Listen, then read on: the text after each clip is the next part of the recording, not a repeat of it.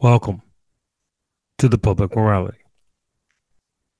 We are less than a year away from the presidential election, but questions about the state of American democracy linger. How long can American democracy survive in its current state, marred by distrust, cynicism, and apathy? How much elasticity remains in America's ever changing dynamics, or has it reached its democratic limits? Joining me to discuss these and other questions, we welcome back to the public morality Professor Paul Collins. Collins is professor of legal studies and political science at the University of Massachusetts Amherst. Professor Paul Collins, it's so great to have you back on the public morality. Thanks so much, Byron. It's always great to speak with you. American democracy has become, in my view, a catchphrase. Beyond voting, how would you define uh, American democracy and how are we to understand that definition in light of today? That's a heavy question. when I think about what American democracy means, I, in addition to voting, I tend to think about government and especially elected government reflecting the will of the people. And in terms of how we're doing with that today, I don't think we're doing so great. And so, you know, when, when I think about a question like that, two things stand out to me in particular. First is the electoral college, and, and we're increasingly seeing presidential candidates lose the popular vote but win the electoral college and people are starting to take notice and for example about 65% of americans um, support getting rid of the electoral college i also think about gerrymandering which i've long thought to be one of the the main threats to american democracy certainly in the modern era and this is, you know, this is an old practice of drawing legislative districts for typically partisan gain. Um, but you know what it's really done is create legislatures that are not at all reflective of the will of the people. And it's also resulted in the election of some very extreme candidates. And in in exceptional cases, it's used to dilute the the power of certain voters, including voters of color. And so, if you look at lots of legislative districts, say congressional districts today, they don't look like unified bodies of land that are, are sort of united in some way, like a city. They they look kind of crazy. And Jim Jordan, who who almost became the Speaker of House, his district looks like a duck, and you know that helps him get elected and reelected. And more broadly, this idea of gerrymandering just really fosters a disconnect between the will of the people and, and how they're actually represented in legislatures. When the First Amendment, uh, the guaranteed freedom of the press in 1791, there was at the time, I suspect, a uniform understanding of what the press meant. Today, that term has become more opaque. So, um, with traditional forms such as newspapers, magazines, and television and radio, which weren't around in 1791, are now forced to make room, in some cases, concede dominance to other forms, namely social media. So, specifically, how does social media impact our understanding of democracy? I, I think it's happening in a few different ways. So, first of all, social media has really served to polarize people. And and what I mean by that is it's very very easy for individuals to seek out information that affirms their belief system. And this, of course, isn't new in American history. Um, you know, if we go back in into the early era of the nation, newspapers used to be closely aligned with political parties, for example. But social media has really magnified this, e- even in the sense of which social media people follow and, and which social media people use to get their news. And, you know, it's really not a stretch to say, if you tell me where you get your news, I can probably guess your political party affiliation. I think another thing that social media has done is enable us to spread misinformation and, and to do so very quickly. And this is very concerning for me. It, it's in some ways led to a cult of personality among politicians where people latch on to the idea of you know what, what a politician is not really what a politician stands for and then lastly there's not a lot of depth to um, some of the information in politics that gets shared via social media and that relates to my previous point that you know you look at for example um, clips on social media services like tiktok they're very short right? They don't really have a lot of depth. And so we're seeing people become fans of politicians, perhaps because of their personalities and not because of the positions they stand for. And this seems to be going on and on and on. And what I'm observing as a college professor is some students don't really have a genuine understanding of the core differences between even the two major political parties in this country, the Democrats and the Republicans. Well, that actually leads me to my next question because I know you work with some a lot of these people. Trend after trend, poll after poll shows a stark trend. I should say that those 18 to 34 consistently show a lack of faith in democratic rule. And those findings are not just US findings, those are consistent worldwide. What are your thoughts on that?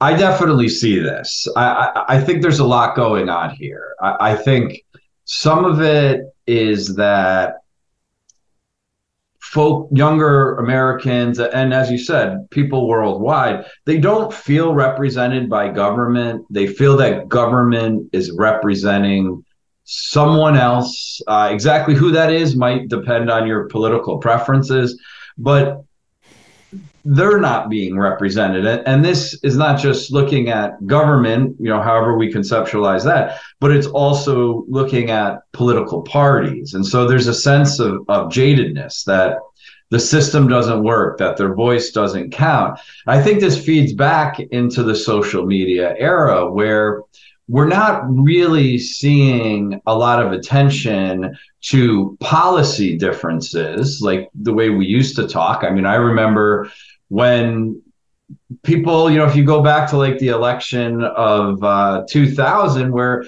a lot of people felt that the two candidates, Al Gore and George Bush, were really, really similar. Um, today, I don't know that that's really true at all, um, but I worry more that people don't understand the differences between the political parties because when you're getting your information and it's focused primarily on the personalities of political actors rather than their policy positions you know that contributes to this idea that that you're not represented by people in power. So so so related to that um, is that a function of uh, for lack of a better word a decline in our knowledge of and appreciation for american civics? I think so. Um, I think the 24 hour news cycle is part of this. Um, you know, when cable news, regardless of, you know, whether it's liberal leaning or conservative leaning, is running all the time, they need to fill space. And so a lot of the space that they're filling is just talking about, you know, really mundane issues that usually involve personality um, rather than true political differences and this gets you know then shortened even further on various social media sites. And we're not thinking about the big picture differences for example between the political parties. We're not thinking about the roles of political actors as much as we used to. You know and just to give an example people have long across the world people have long blamed the incumbent party for things like inflation and high gas prices. Um, but in reality uh, the, the, president of the united states whether it's donald trump or joe biden they don't really have much control over gas prices right? If they did they would keep them low to get reelected. And we're getting even further away from that basic understanding of what government can and cannot do. And you know i, I would argue that this is in part the fault of the education system. Um, and I mean that at all different levels elementary school, high school. You know, I'll take responsibility for that as a college professor. Um, that we're seeing that deep understanding for at least how the political process works being replaced with this sort of quick and dirty understanding of politics as personality. Hmm.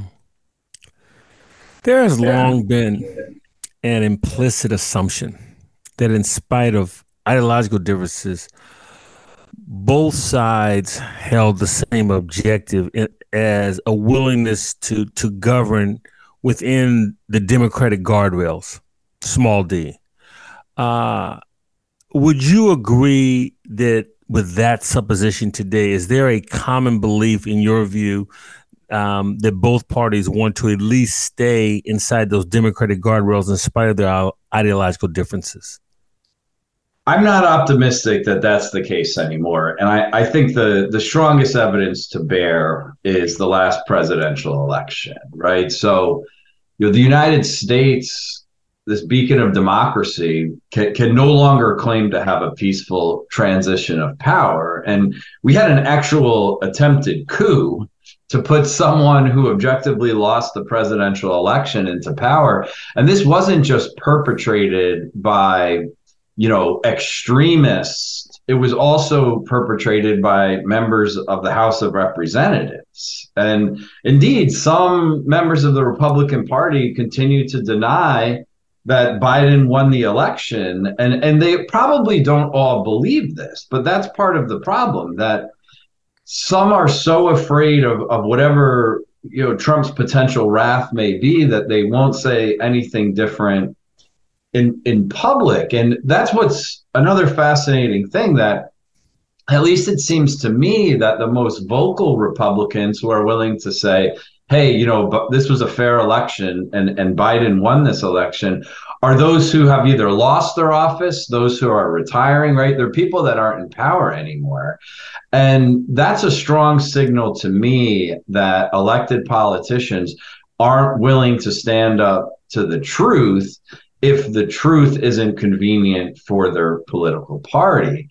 And so this is a good demonstration of how, you know, these guardrails on democracy aren't nearly as strong as we think they are. And I have some trouble imagining, you know, what could happen if this is pushed even further.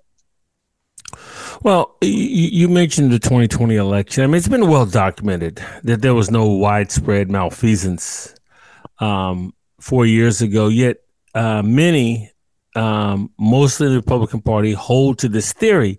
So, talk about right after the 2020 election, there was a number of state legislatures um, dominated by the Republican Party who passed legislation to ensure voter safety.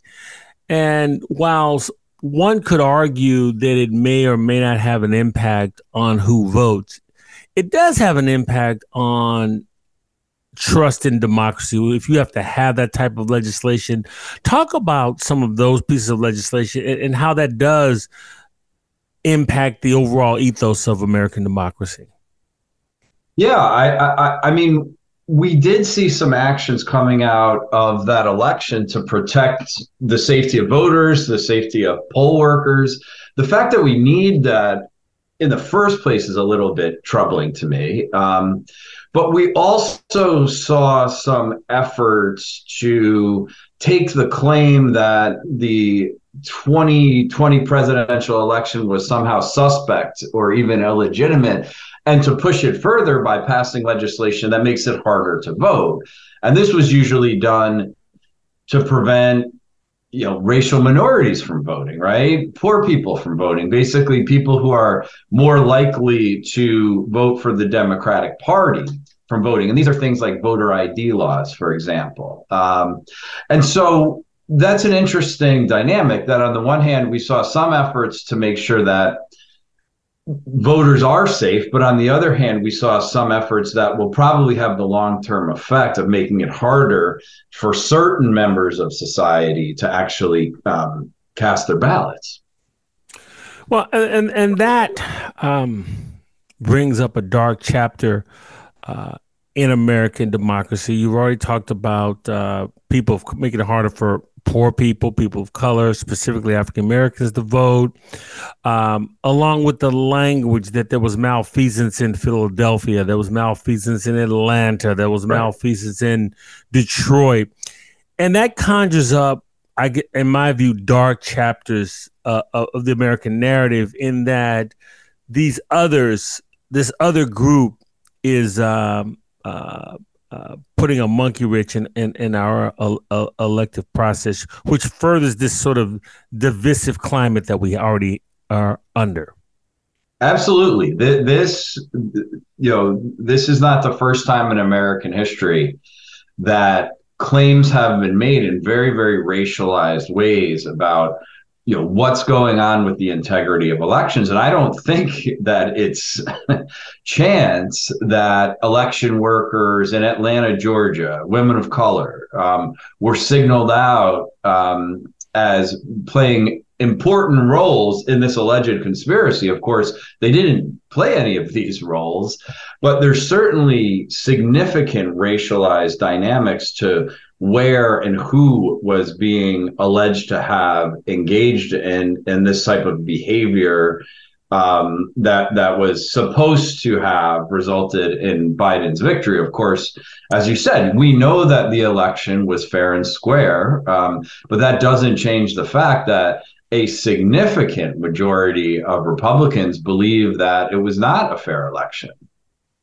Hmm.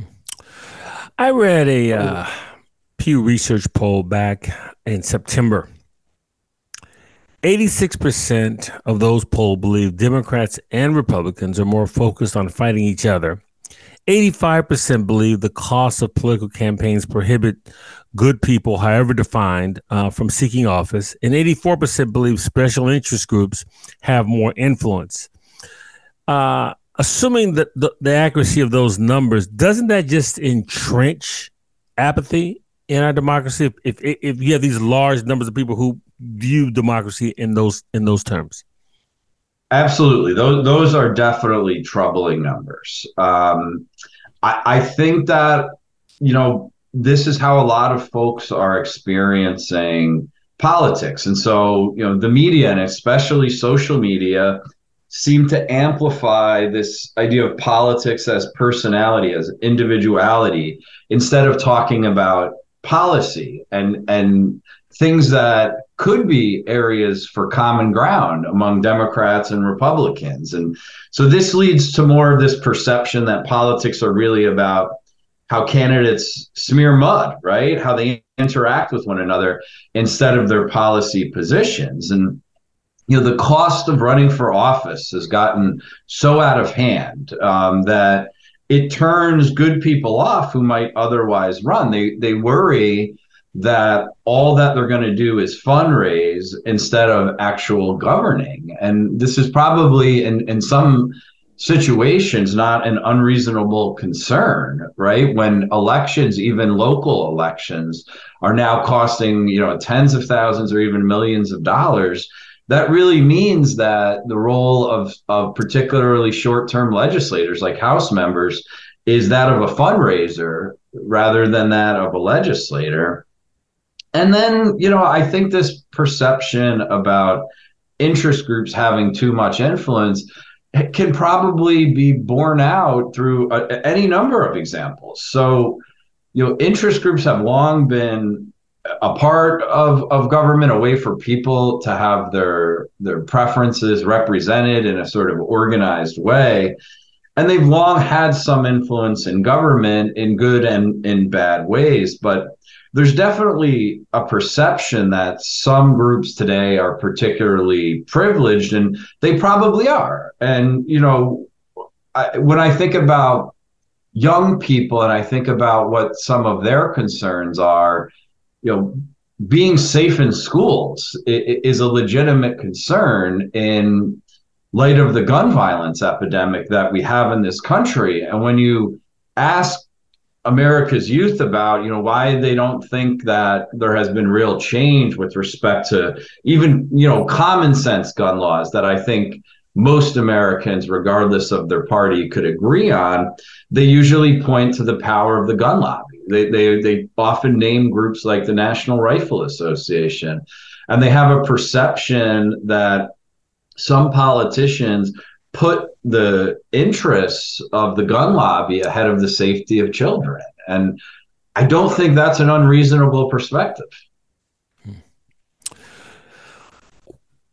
If we peel if we peel back the layers and we remove the cult of personalities, whether we're talking about the Tea Party, Occupy Wall Street, Black Lives Matter, and I would throw MAGA also into this category. Are these not collectively public statements that democracy is not working for some portion of society?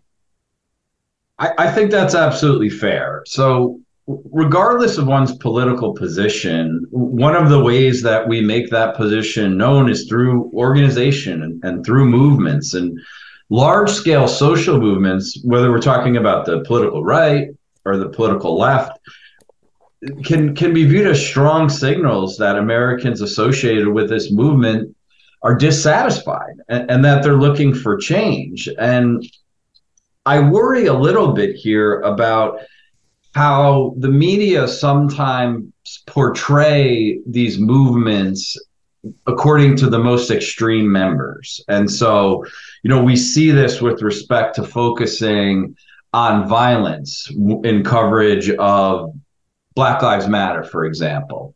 We see this w- with a focus perhaps on racism in coverage of the MAGA movement, right? Not all people, in fact, most people associated with Black Lives Matter are not turning to violence, just like most Republicans are not overtly racist, although there certainly are members of, of both of those movements that that have those characteristics. But when they're portrayed, when the movements are portrayed in these ways, it's kind of hard to find common ground. And I think we see this through the portrayal of the most extreme elements of any given social movement. Well, well, to your last to your last answer, that that extremism you talk about sort of goes back to something you said earlier about um, the way cable television and social media need to drive eyeballs to to their particular um, format. So it's not as exciting to show a peaceful MAGA demonstration as it is to have someone say something that is just overtly racist. Yeah, that's exactly right. Just like it's easier to cover Black Lives Matter protests that turn into violence than it is to talk about the positions of that movement, which would be a much more rational conversation to have in this country and it, it, would be the way to find common ground right i mean i think that's what is really concerning to me is that it's increasingly hard to find common ground because people look at these various social movements and just have this gut reaction that oh that's what that movement stands for and we're not having the discussions about what where we could meet in the middle and what genuinely smart policy change we can make that I think most people can accept. Uh, I'm also, I've been personally curious about how the Cold War plays uh, a role in, in, the decline of American democracy. Be, because during the Cold War, the Soviet Union was obviously the existential threat. Um, once the Cold War ended, it seems that we now view other Americans who don't think like us as the existential threat. And I wondered how you how you saw that, how you felt about that. Yeah, I think I think that's a really good point. Um, and there's definitely support for the idea that when the country does indeed face an existential threat, it has this unifying idea. I mean, we even have a phrase for it: "rally around the flag effect." Um, and so, when the country was involved in the Cold War, we you know most americans i would say an overwhelming majority of americans were united behind some of these core ideas about what america is and what american democracy looks like and we had a sort of unified enemy for lack of a better way of saying it and we saw this reflected uh, you know in lots of different ways with support for you know, the U.S. Olympic teams. We saw it in film and in music, right? Mo- movies like Red Dawn and, and Rocky Four, and you know, more recently, we saw this idea of unification facing an existential threat after the terrorist attacks of September 11th, and you know, that's more than two decades ago now. And, and so it's not quite the same that Americans perceive a, a, an existential threat. And so I think you're right that we're starting to look at each other or people that are different than us as some type of threat to different perceptions of what the American way of life is. And, you know, I, I have doubts uh, uh, about whether or not there really is a core overlapping, you know, sort of collective conscience as to what and the American way of life is in 2023. Well, may, well, maybe the, the, the new emerging uh, political party will be in America will be the Donner Party. Um, I, I, digress. I'm sorry. uh, uh, since President Biden assumed office, uh, the United States, I believe, has held two democracy summits. Short of any, any indications that the U.S. is prepared to address its own democratic issues, do such efforts merely broadcast uh, externally what I would call internal hypocrisy? Yeah, I you know I I'm very skeptical of these sorts of summits or you know these committees which are often about some type of virtue signaling but really almost never have any any teeth right? So so what i mean by that is at least in my view summits and committees are are rarely serious attempts to institute real change. They're they're they're for show in a lot of ways. So i, I think it's fair to say that they do signal a type of internal hypocrisy that you know they, they signal to the outside world that America cares about democracy, but we don't seem to be willing to talk about reforms that majorities of Americans support that would improve our own democracy. And not only that, you know, when we look inside the country, I, I would guess that most Americans aren't even aware that these summits have taken place, right? So I, I'm not super keen on these ideas unless they actually result in some type of concrete proposals for for change. It, it seems uh, to me that much of the public conversation around American democracy is always somewhat incomplete. In other words, we discuss liberty um, as a standalone without ever talking about equality. Conversely, we talk about rights without talking about responsibilities. Your thoughts? Yeah, uh, um, you know, freedom and equality are absolutely core to the American identity, but we disagree about what those concepts mean. You know, what does it mean to be autonomous? What does it mean to have dignity, for example? if you ask people at different ends of the political spectrum, I think you'll get different answers to these questions. And, and we often try to oversimplify concepts like liberty, like equality, um, without thinking about the very tough choices that that often have to be made. And so, you know, think about the, the the conversation about the Second Amendment that that pits individuals' rights to keep and bear arms versus the safety of some of our most vulnerable citizens, including our children. You know, think about how people talk about what it means to be free in different ways, right? The way that somebody who's concerned about the reproductive freedom talks about liberty might be different from the way that somebody who's concerned that their taxes are too high might be talking about liberty these are very hard issues to sort through. And I'm not optimistic that we're even having conversations about the juxtaposition between freedom and equality, between rights and responsibilities. These are serious conversations that we probably need to have as a nation. I want to come back to something that you touched on earlier. You mentioned the Electoral College.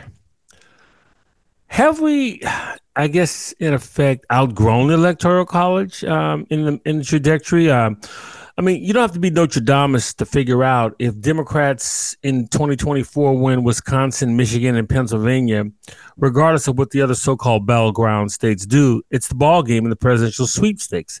And if if that's the case, how healthy is that for our democracy? Probably not healthy at all. you know, I mean, on the one hand, I, I think the best demonstration of how outdated the electoral college is, is, is that you know people are are lose candidates are losing the popular vote and winning the electoral college. So so there's that disconnect right there. Um, and that's probably the main reason why a majority of Americans support getting rid of the electoral college. And it's also probably the main reason why Democrats support that more, because Democrats tend to be on the losing side of situations like that.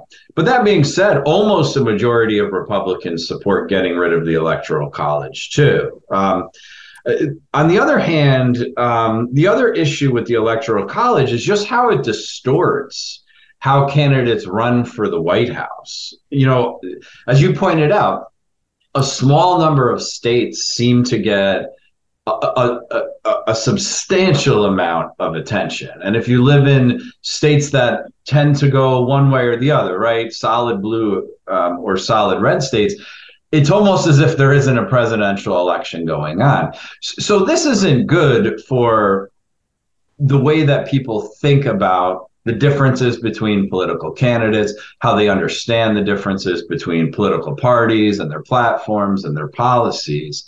So I, am a big proponent for getting rid of the electoral college. Uh, over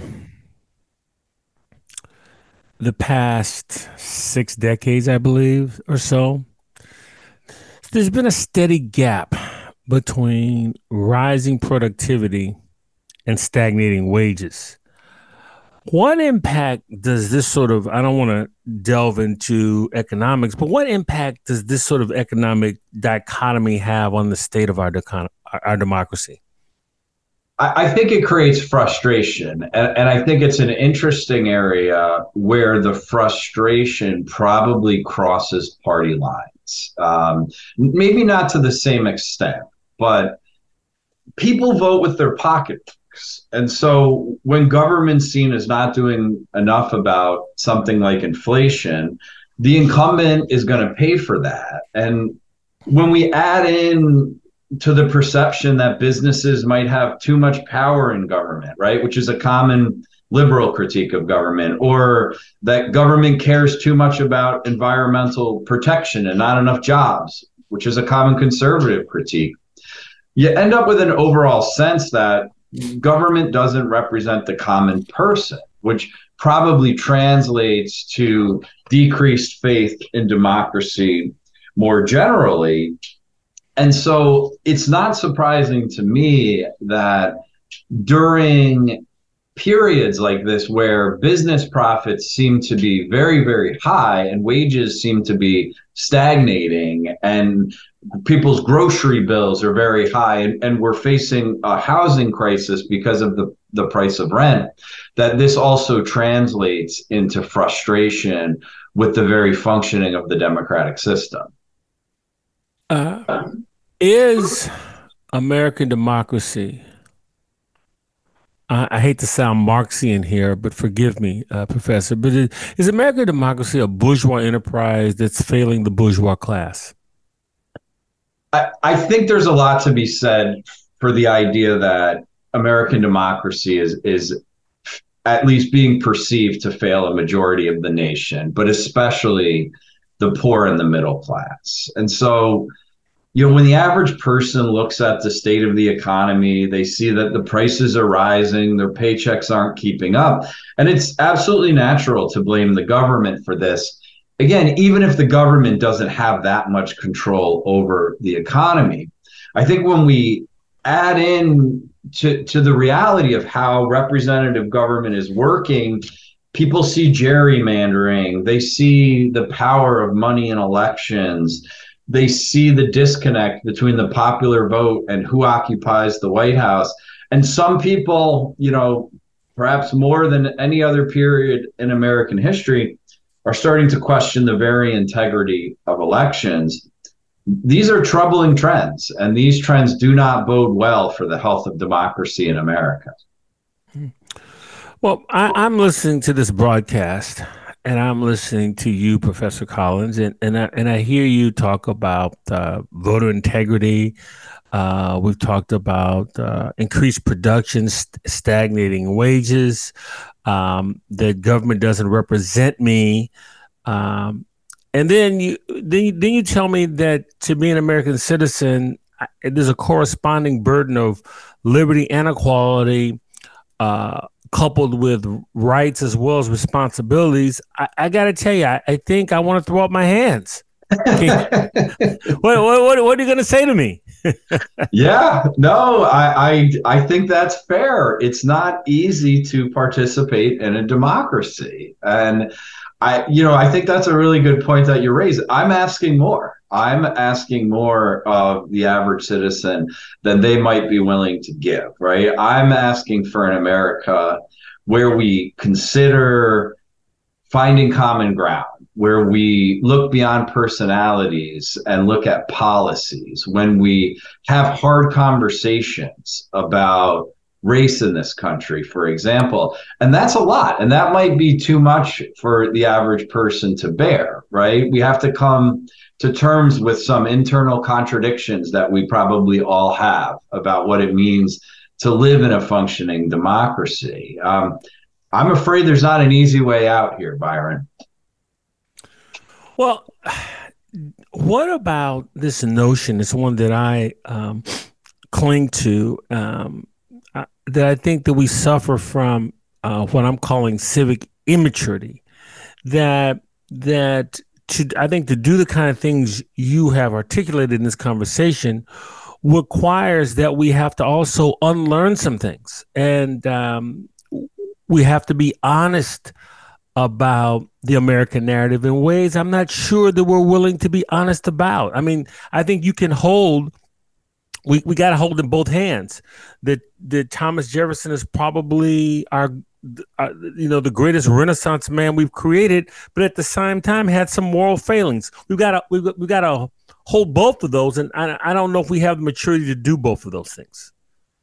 It, it, I I think there's there's a lot to that and I think a really good example of how we're seeing that is the conversation around critical race theory in in elementary schools really and junior high schools where this is a concept that comes out of law school I, think it, I think critical race theory is unfortunately named. I think it would a better name would be critical American history or something like that, where we basically try to come to terms with some of the darker parts of our history and the long term consequences of the legacies of slavery and the legacies of things like redlining with respect to um, how we evaluate mortgage risks. But instead of talking about the actual issues, we see an oversimplification of this idea that if you talk about the dark moments in American history, then we're somehow going to make students feel bad.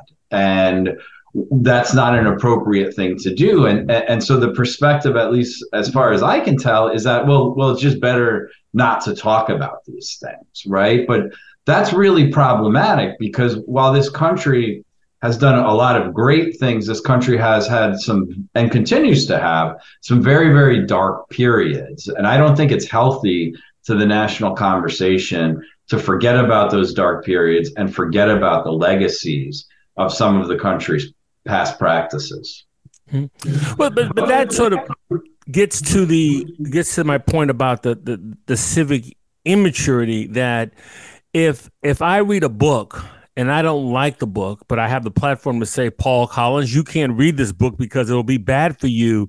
I mean, that seems to be antithetical to um, the whole reason for the American experiment. I mean, that just it, it just seems that kind of immaturity does not make us better. It's never made us better. No, I, I agree. I agree. I, I, I mean, I'm increasingly shocked by the idea that we're banning books from libraries. I'm not surprised that the people often trying to do the banning haven't actually read the books because that that corresponds exactly with what I would guess. But it, it, yeah, I like I like this idea of it's an immaturity. I mean, I think we do, particularly at this moment in time, have to be more mature as citizens in this nation. Have to be willing to have con- hard conversations, and I think we have to be willing to evolve too, right? So you know it's it's okay to say oh i misunderstood that concept and i see where you're coming from and while i might not entirely agree with you you know I, I appreciate that you and i have a different perspective or we have to admit when, that it, that it's actually okay to change one's perspective when they obtain more information on a topic. Instead it seems like you know and this is especially true i think in the social media era that we have a willingness to either stick our heels in the ground and never move or just put our head on, in the sand and, and, be unwilling to entertain the very possibility that we're wrong if if i said to you world war world war ii started um, when germany invaded poland you probably would not disagree with me most people probably wouldn't disagree with that mm-hmm. But if I said to you, why was there a civil war in America? We're gonna have we're gonna have uh, reasons across the board. So, what does it say about us and the future of our democracy when, when in my view, the greatest crisis in American history, there's not collective agreement on the origins of it? Yeah, I, I, I mean, it's an interesting idea. What, what I, what I'm concerned more about is that, you know, let's say that historians point to different reasons for the proximate cause of the Civil War.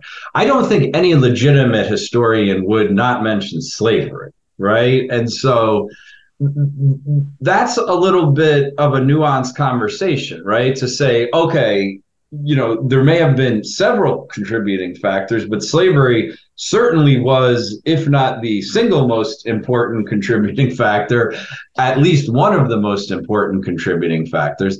I think it's different to say, well, that had nothing to do with it, which unfortunately is something that some people seem to be willing to suggest. And I, I mean, I, I guess I can sort of understand why they're not willing to talk about dark parts in American history, but I don't think it does anybody um, any benefit to ignore political reality because it doesn't mesh w- with whatever your belief system is.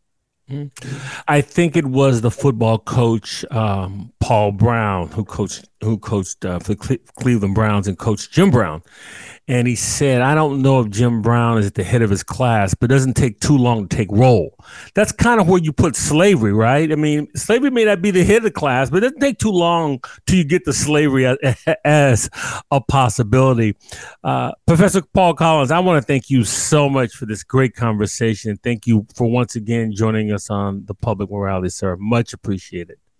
My pleasure, Byron. I, I, always enjoy chatting with you, and I appreciate that you're addressing these very, very significant tro- topics in your work. Thank you. The Public Morality welcomes your comments. You can contact me at byron at publicmorality.org. That's Byron, B Y R O N, at publicmorality.org. You can follow me on Facebook as well as Twitter the archive broadcast can be found on iTunes, Spotify, Amazon Prime, SoundCloud, or wherever you listen to your podcasts. Those listening to the Public Morality on WSNC can also listen on its app. Using your mobile device, simply go to your application page, search WSNC 90.5, and click open to listen from anywhere. The Public Morality is produced at WSNC on the campus of Winston-Salem State University. For all of us at the Public Morality, I'm Byron Williams.